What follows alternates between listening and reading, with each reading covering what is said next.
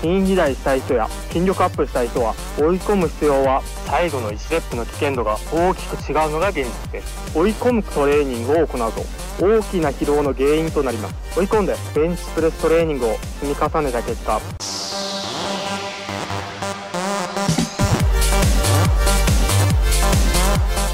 はい皆さんこんにちは。今回はベンチプレスで追い込む。すなわちオールアウトすることは本当に正しいことなのかこのことについて話していきます。トレーニングする人の目的にもよりますが先に結論から言いますと僕の考えでは筋肥大したい人や筋力アップしたい人は追い込む必要は全くないと考えています。なぜ追い込む必要がないかと疑問に感じる方多いと思いますがこれから説明していきます。実際にトレーニング系の YouTuber や情報発信者、コーチングをやられている方で追い込むと表現を使われていたり補助を使って追い込むトレーニングシーンを見かけます。補助してくれてる方がいれば潰れることは基本的にはありませんが一人でベンチプレスを追い込むことは潰れるまたはギリギリ上げ切ることになると思います。根本的に考えてこの追い込むことにより本当に効率よくアップし本当に筋肉に対して追い込むことができているのだろうか。深く考えるとこのような疑問が出てくるのではないでしょうか。実際に追い込むことが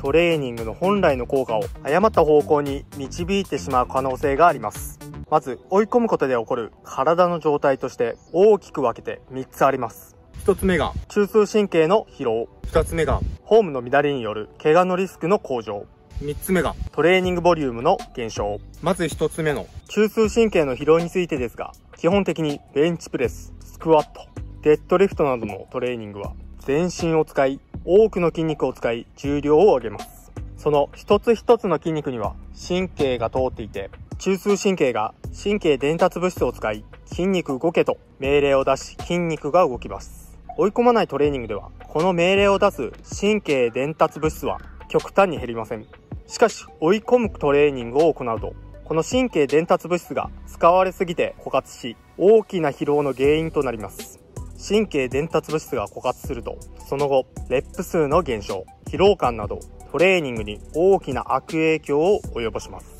次に2つ目のフォームの乱れによる怪我のリスクの向上について。あなた自身ベンチプレスでギリギリ上がった最後の1レップを体験したことはあると思います。その時のフォームは1レップ目と比べて感覚が違うのではないでしょうか。おそらくものすごくひどいフォームになっていると思います。このひどいフォームがまさに怪我に直結します。といってもたった一度だけのひどいフォームでは起こりにくいです。追い込んでベンチプレストレーニングを積み重ねた結果関節人体腱などの怪我につながりますので注意してください。最後3つ目。トレーニングボリュームの減少について。トレーニングボリュームとは分かりやすく言うとベンチプレストータル挙上重量のことです。例えばベンチプレス 100kg を10レップ5セット行う方がいます。仮にこの方を A さんとしましょう。A さんは1から3セット目は余力を残しつつ4、5セット目は少し厳しい状態といったトレーニングをしています。いわゆる追い込まないトレーニングです。A さんのトレーニングボリュームはベンチプレス 100kg を10レップ5セット行っているので全て足すと 5000kg です。追い込まないトレーニングがこんな感じだったとして逆に A さんが追い込むトレーニングに変更するとおそらくこんな感じになると思います。限界までレップを行うと次のセットで平均2レップ低下するものなのでトレーニングボリュームは減ってしまいます基本的にはこのトレーニングボリュームが多い方が筋肉により大きな刺激を与えることになりますそして何より最後の1レップの危険度が大きく違うのが現実です。なので追い込む必要は全くないことを前提としたベンチプレスの追い込む目安は3つ。綺麗な自分のフォームを維持できるレップ数で終わること。トレーニングボリュームを意識し最終セットで限界近くに設定すること。最後もう1レップいけるかなと迷ったら必ずやめること。要はまずは自分がどのくらいまで挙上できるか現状把握が必須となります。ベンチプレストレーニング中にもう1レップ上げようか。それとも上げないかの選択一つで怪我をしてしまう可能性を変えてしまうので自分を徹底的に知った上で楽しくトレーニングしてください。以上がベンチプレスを限界まで追い込んではいけない理由と新常識についてでした。今回の内容をインプットして人によっては価値観が変わってきたのではないでしょうか。一つの選択次第で筋肥大筋力アップに影響を食らいますし大きな怪我にもつながってしまうのでかり計画的に実践していきましょう。